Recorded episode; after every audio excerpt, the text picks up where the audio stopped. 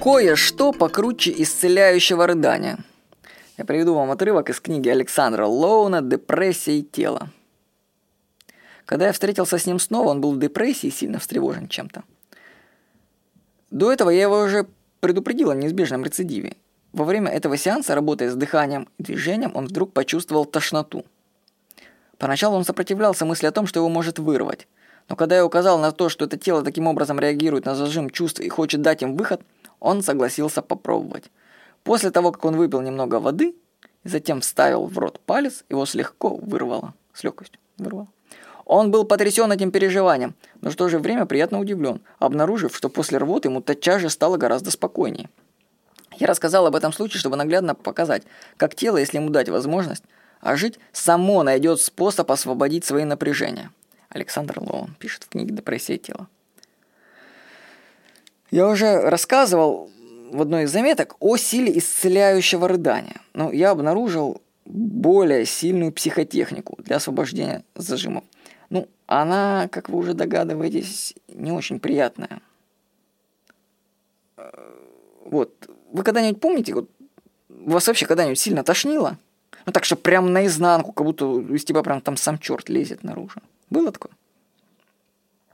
Если да, то вы должны вспомнить, что во время рвоты задействуются группы мышц внизу живота, о существовании которых ты до этого момента, собственно, и не подозреваешь.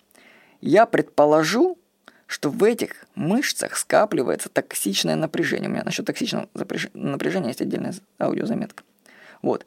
И оно отравляет наши эмоции. Эти глубинные мышцы сильно зажаты, и мы не можем к ним просто так подобраться. На йоге требуется пару лет тренировок, чтобы расслабить их. Поэтому я вам предлагаю такую способ. Если вас сильно-сильно накроет эмоционально, то попробуйте снять спазм с помощью рвоты. Можно без выхода, конечно, пищи с утра на голодный желудок. У, ну, у меня было так. Я направлял горячий душ, ну, в ванне, в область шеи. Это почему-то вызывало у меня рыдание, не знаю почему. Потом переходила в кряктение и подбиралась к нижним мышцам.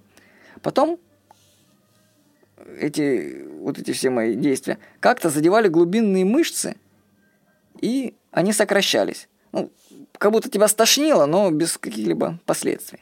И мне сразу же становилось хорошо. А я вам скажу, что даже навязчивые мысли в голове, которые крутились, тут же исчезали. Ну, короче, проще. Если вам будет эмоционально плохо, попробуйте вставить два пальца в рот. Вот, и попробовать вырвать. Ну, в принципе, может получиться просто, чтобы прошло само движение рвотное, без выхода всего этого. Просто чтобы мышцы сократились. Техника это очень эффективно, и вы подробнее можете прочитать в книгах у Александра Лоуна. Я вообще слышал не раз, как участников тренингов по расстановкам Хеллингера или даже на занятиях по холодробному дыханию их людей вырывало прямо на тренинге.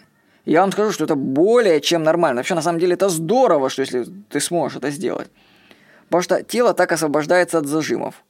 А может еще от чего-то, чего оно на дух не переносит. То есть это может быть образ, а может что-то вообще негативное какая-то. Этот сгусток энергии выходит в момент этого действия. Мое дело было рассказать вам об этой технике, а уже ваше дело пробовать это или нет. С вами был Владимир Никонов.